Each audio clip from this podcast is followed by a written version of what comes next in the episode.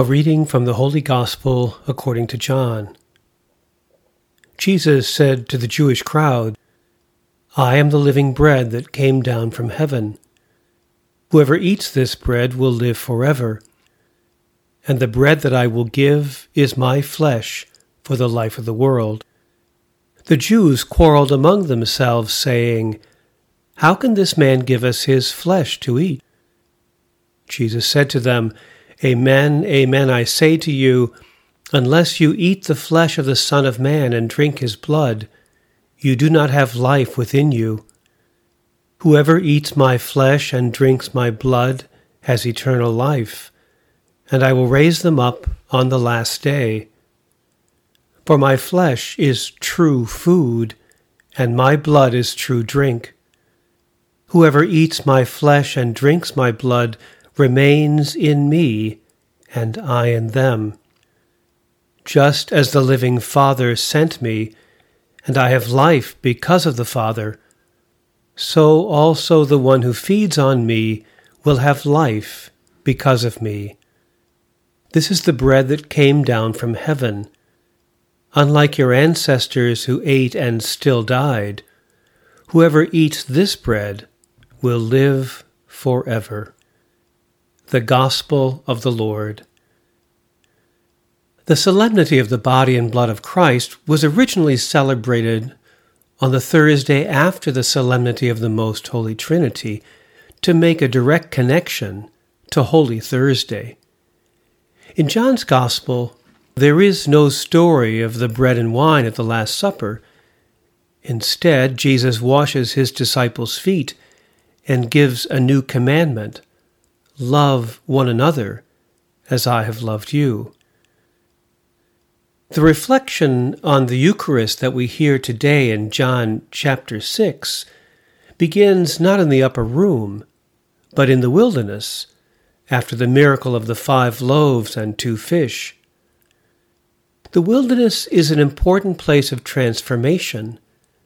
As the writer of Deuteronomy reminds us, the Lord your God has led you these forty days in the wilderness in order to humble you, testing you to know what was in your heart, whether or not you would keep his commandments. The Eucharist asks us not to forget the house of slavery in Egypt, the great and terrible wilderness, where there were poisonous snakes and scorpions, there was no water, but God made water flow from flint rock. And when there was no food, God fed you in the wilderness with manna. Jesus connects the bread of life to this ancient memory. This is the bread that came down from heaven, not like that which your ancestors ate and they died, but the one who eats this bread will live forever. The Gospel of John hints at a deeper meaning in the bread that Jesus gives for the life of the world.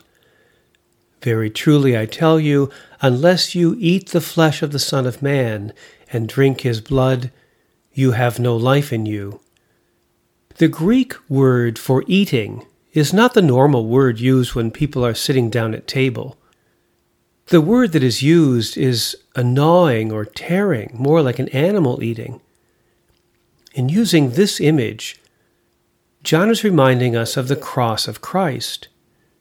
Just as Jesus handed over his life in the Eucharist at the Last Supper, so he hands over his life for us on the cross.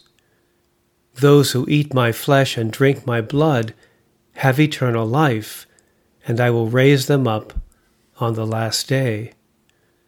When we place the bread and wine on the altar, I invite all of us to place our lives on the altar as well. Our gaudium et spes, our joys and hopes, our grief and anguish. Like the cross, our lives have both a vertical and a horizontal dimension. Bread is perhaps our primary symbol for food, health, nourishment, and community. Bread is a symbol for life and coming together. Yet there is another story to bread. Out of what is bread made? Kernels of wheat that had to be crushed in their individuality to become something communal, flour. As St. Augustine once said in a homily, For surely this loaf was not made from one grain of wheat.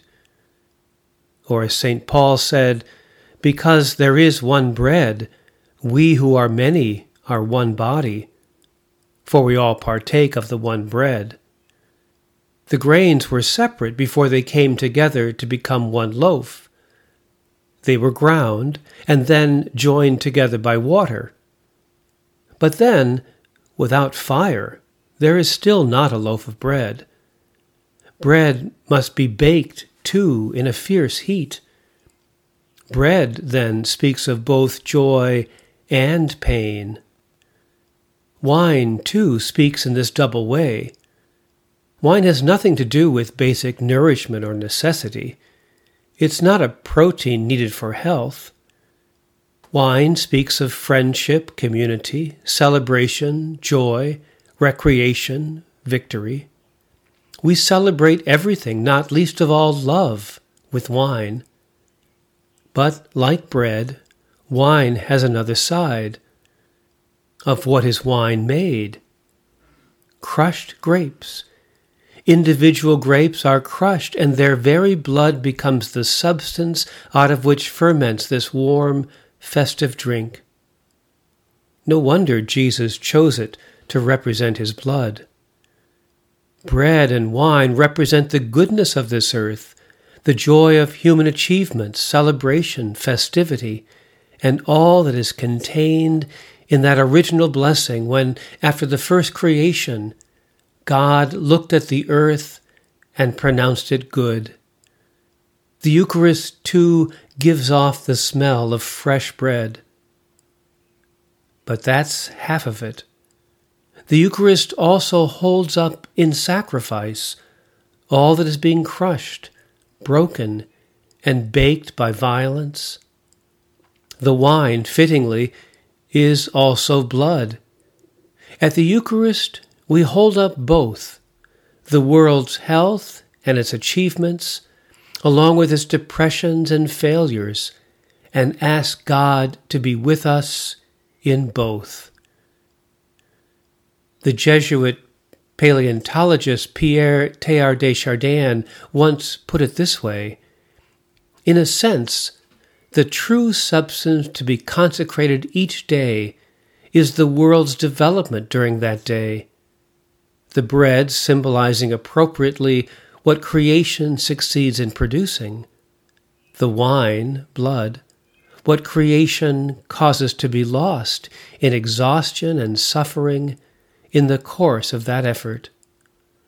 We see in the Eucharist the goodness and joy of life and the pains and shortcomings of that same life. All of life, the good as well as the bad. Jesus gives us his whole self, flesh and blood in the Eucharist. The Eucharist is the real presence of Jesus. If you seek to know who God is, look at Jesus of Nazareth, the Word of God made flesh. If you seek to know who Jesus is, look at the Eucharist. The Eucharist is something that is eaten so that people may have life something that we drink so that people are refreshed. The Eucharist is the great acting out of who Jesus and God is, the one who gives himself away fully and without reserve. So if you wish to find God, give yourself away. When we do Eucharist, we enact what we mean by the word God.